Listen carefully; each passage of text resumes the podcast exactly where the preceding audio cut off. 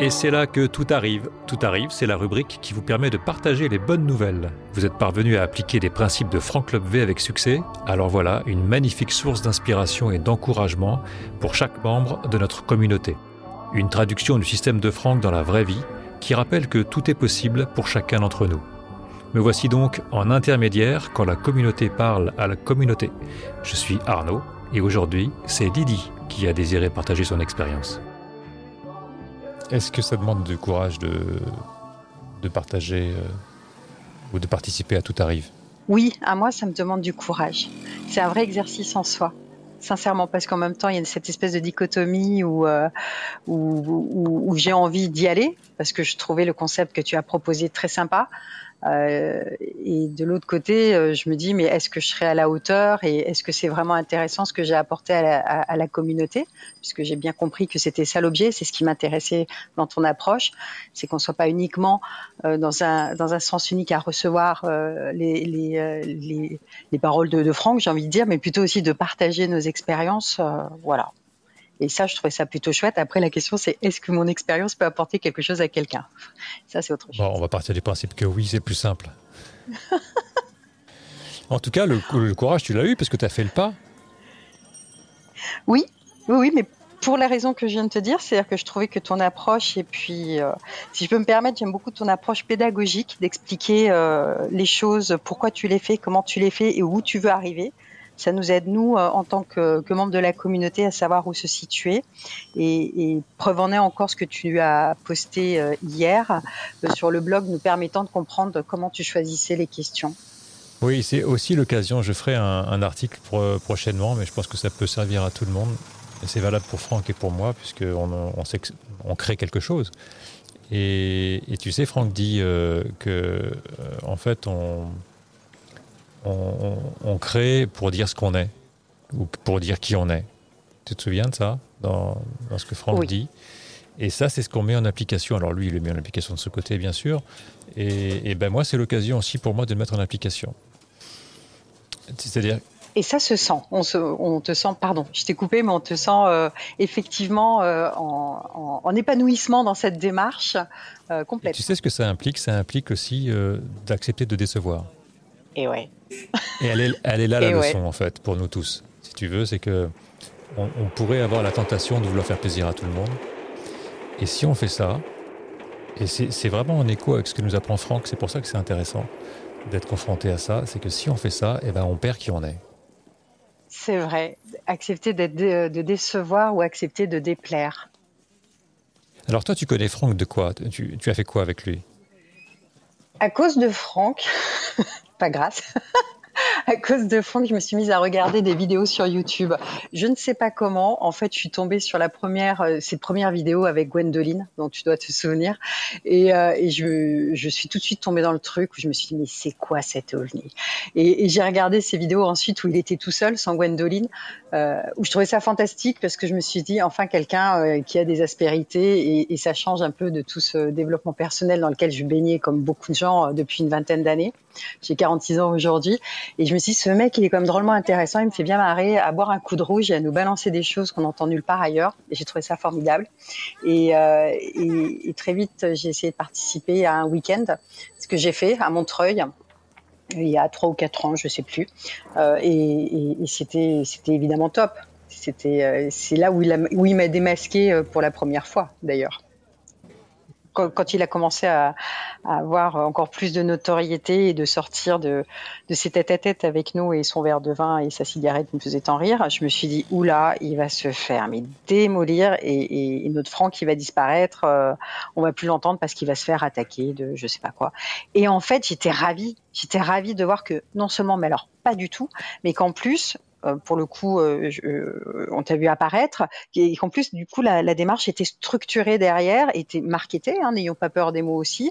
alors c'est pareil, là, quand, j'ai vu un peu au début, je me suis dit, ah mince, on tombe dans le marketing, ça y est, on va perdre l'essence des choses. Et en fait, à chaque fois, au moment où je me dis, ça y est, c'est fichu, on a perdu la fraîcheur du, du propos, et eh ben pas du tout. Et vous savez euh, il sait, et maintenant on peut dire, vous savez, avec David, avec toutes les personnes sympas qu'on peut avoir par mail et qui accompagnent le dispositif, vous savez préserver ça. Et je, très honnêtement, je suis assez bluffée parce qu'il a gardé sa sincérité et, euh, et, vous, vous arrivez à orchestrer tout ça sans, sans dénaturer. On essaye, on essaye. Et depuis toutes ces années, alors, qu'est-ce que tu as apporté, Franck? En quoi ça a changé pour ta vie? Euh, Vraiment ça, c'est-à-dire que cette rencontre, euh, malgré euh, les années de développement personnel et autres psychanalyses en tout genre, euh, il a mis le point sur quelque chose. Alors d'un point de vue très personnel, pour le coup, là vraiment mon petit nombril, il a mis, il, a réussi à me faire mettre le point, le doigt sur quelque chose que je n'avais jamais vu chez moi, ou que je n'avais jamais voulu reconnaître. C'était ma posture un peu d'illégitimité, de déranger tout le monde, ce côté, ce, ce côté, je m'excuse de vivre. Euh, qui était sincère, hein, où je me trouvais inintéressante. Tu vois, qui doit encore se sentir un petit peu, puisque j'hésitais euh, à, à, trouver mon, mon, témoignage légitime, euh, et qui en même temps, évidemment, je le contrebalance par une attitude euh, qui, qui, donne à voir que j'ai l'air d'être quelqu'un très sûr de soi, euh, et qui du coup, peut-être parfois s'impose maladroitement aux autres. Donc ça, il m'a fait voir ça sur mon petit côté nombril, de personnellement moi je en ma part, pour ma part. Et après, il y a toute l'ouverture de l'enseignement plus global euh, que j'ai pu mettre en pratique euh, et en lien aussi avec, euh, avec ce qu'il avait démasqué chez moi sur l'effet miroir. Oui, l'effet miroir, c'est ce que tu me disais avant qu'on discute. C'est la thématique principale pour toi. Ouais, euh, c'est la thématique principale parce que pour quelqu'un comme moi qui finalement parfois s'excuse de vivre de trop. On est très inquiet. Enfin, je, pas on, on est un con. Donc, je, je suis, j'étais très inquiète du regard de l'autre. Et ce qui m'a apporté, euh, c'est ça, c'est cet outil, mais incroyable de compréhension euh, de l'effet miroir. Où là où je m'inquiétais du regard de l'autre, où il m'angoissait vraiment, bah, du coup, j'ai pris une autre posture, j'ai fait un pas de côté.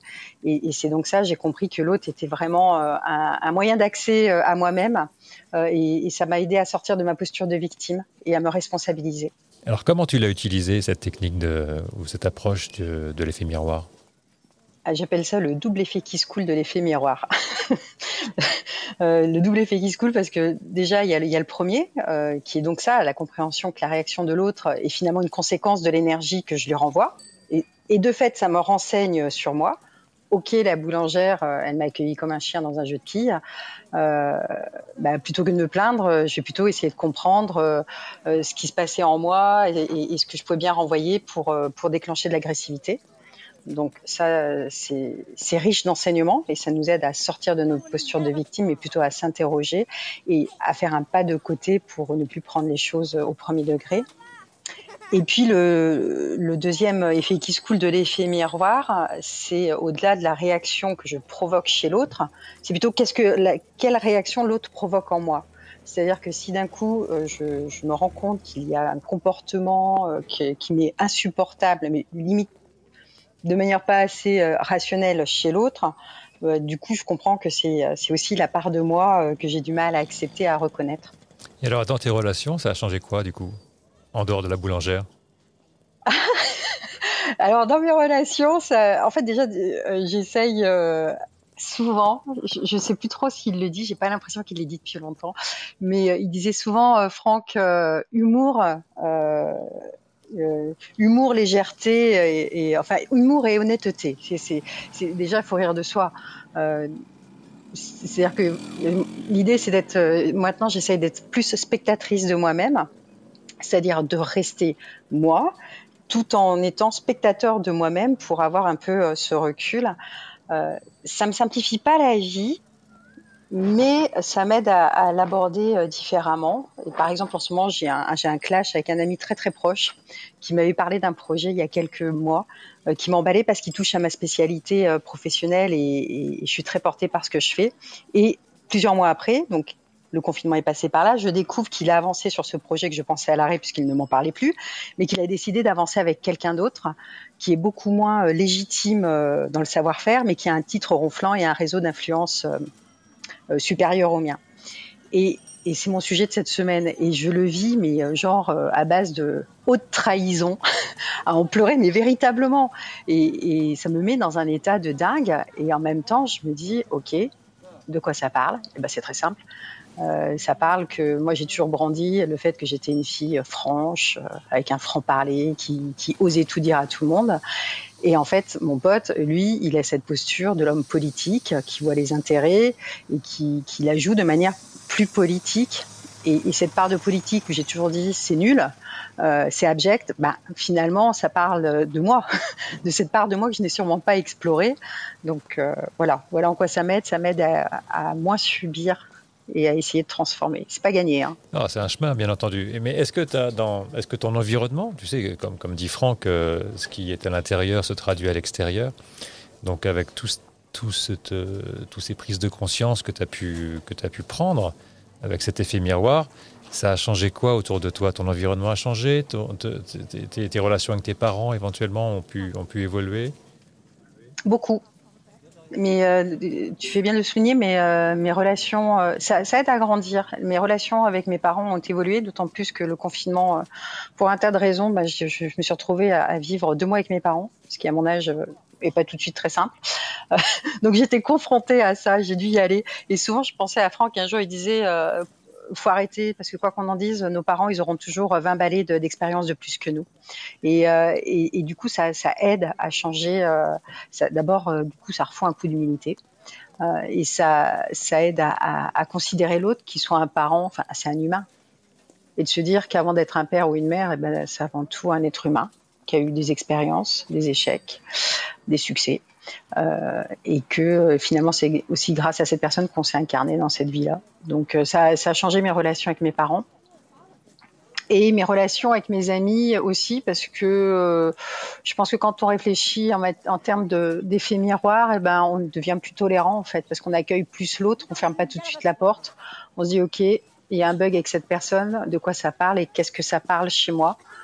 Donc euh, ça pousse à la rencontre et là où j'aurais stoppé certaines relations ou amitiés en disant pas possible, on partage pas les mêmes valeurs, et ben quand on arrive à dépasser ça et à transcender ces différents pour aller au-delà des apparences, là il peut se passer des très belles rencontres ou des très belles retrouvailles. Ça c'est génial. Dans nos échanges avant de, de, de commencer, tu, tu, disais en fait que Franck t'avait aidé euh, à, à, lâcher cette, une position de victime. C'est bien ça? J'ai bien compris? oui. Absolument. Et donc ça, c'est euh, c'est finalement c'est un gain, euh, c'est le gain essentiel quand même, non? Oui, bien après, après c'est un sujet, cher Arnaud, de tous les instants parce que c'est quand même super facile de se reglisser, puis c'est super confortable de se reglisser dans sa posture de victime. Je viens de le faire encore euh, tout à l'heure en déjeuner avec ma bosse. Je me suis vu faire. Qu'est-ce que Franck t'a apporté d'autre encore alors pour toi? Là, j'ai un chantier en intégration sur un concept dont il a reparlé euh, d'ailleurs la dernière fois avec toi. Et ça m'a fait marrer parce que là, quand, quand, tu as posé la question euh, du mec, euh, il était blasé, Franck. C'était sur la question sur le libre arbitre. Absolument. Je savais que j'allais embêter Franck avec ça. et c'était drôle parce qu'on le sentait blasé. Et, et, en même temps, tout de suite, j'ai su que moi aussi, j'avais besoin de ce rappel-là. Et Dieu sait que j'en ai écouté hein, déjà, franchement. Et, et, et en fait, quand, quand, mon cerveau bug, ça veut dire que c'est pas encore le moment et que je suis pas encore en bonne phase d'intégration. Et, et c'est vraiment mon, mon, prochain chantier, c'est sur fameux, les fameux choix qui nous, qui nous définissent. Tu vois, c'est la mouche dans le train, c'est un petit peu tout ça. Euh, c'est pas, pas très compliqué finalement comme concept, mais je vois que c'est encore celui sur lequel euh, je dois travailler. Peut-être parce que je suis pas encore complètement sortie de ma posture de victime et que du coup euh, j'ai du mal à, à, à, faire euh, certains choix qui pourraient me définir un petit peu plus dans la personne que que j'aimerais être. Je sais pas si c'est correct de dire ça comme ça. Bah, je sais pas ce qui est correct. Hein. tu sais, c'est pas moi qui vais te dire ce qui est correct, ce qui l'est pas. Mais non, mais parce que, que, la personne que j'aimerais être, euh, pour le coup, je pense que Franck il me taclerait tout de suite en me disant, mais l'idée c'est l'intention sous-jacente qui compte. Il y, a, il y, a, toujours ce gap entre ce qu'on donne à voir, ce qu'on croit donner à voir, et puis l'énergie qu'on qu qu émet. Donc euh, il faut que c'est pour ça la personne que j'aimerais être, en fait, euh, c'est bullshit de dire ça.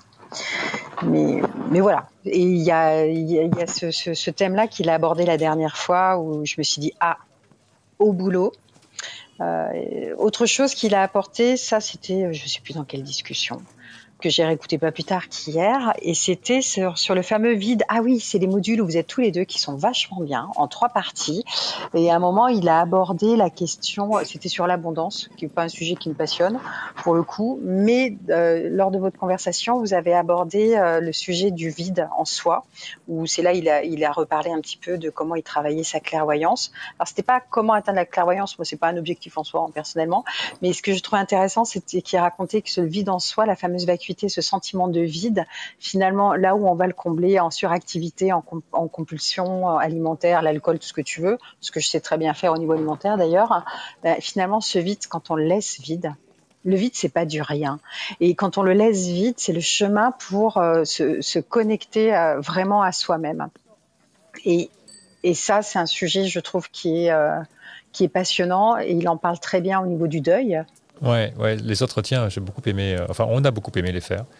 Euh, et d'ailleurs, euh, il y a une transcription hein, de, ces, de ces entretiens. Ça vaut, c'est vraiment intéressant de les lire aussi, du coup. Merci. je crois que c'est une dame qui a fait ça bénévolement. Merci à elle. Absolument. Ouais, ce sont des propositions spontanées. Hein. Tout ce qui est transcription là, sur le site actuellement, en tout cas, ce sont des gens qui, qui, nous ont proposé ça. La rubrique Tout arrive, c'est un premier, un premier pas pour que chacun puisse euh, inspirer euh, les autres. Ouais. Donc euh, ben voilà, tu l'as inauguré. Merci Lydie. Avec plaisir Arnaud. Vraiment, sincèrement. En tout cas, merci d'avoir fait ce premier pas. Merci d'avoir inauguré ce, ce, nouveau format. Et ben, à suivre. À suivre à suivre car tout arrive Arnaud. Merci beaucoup. Merci Lydie. À bientôt.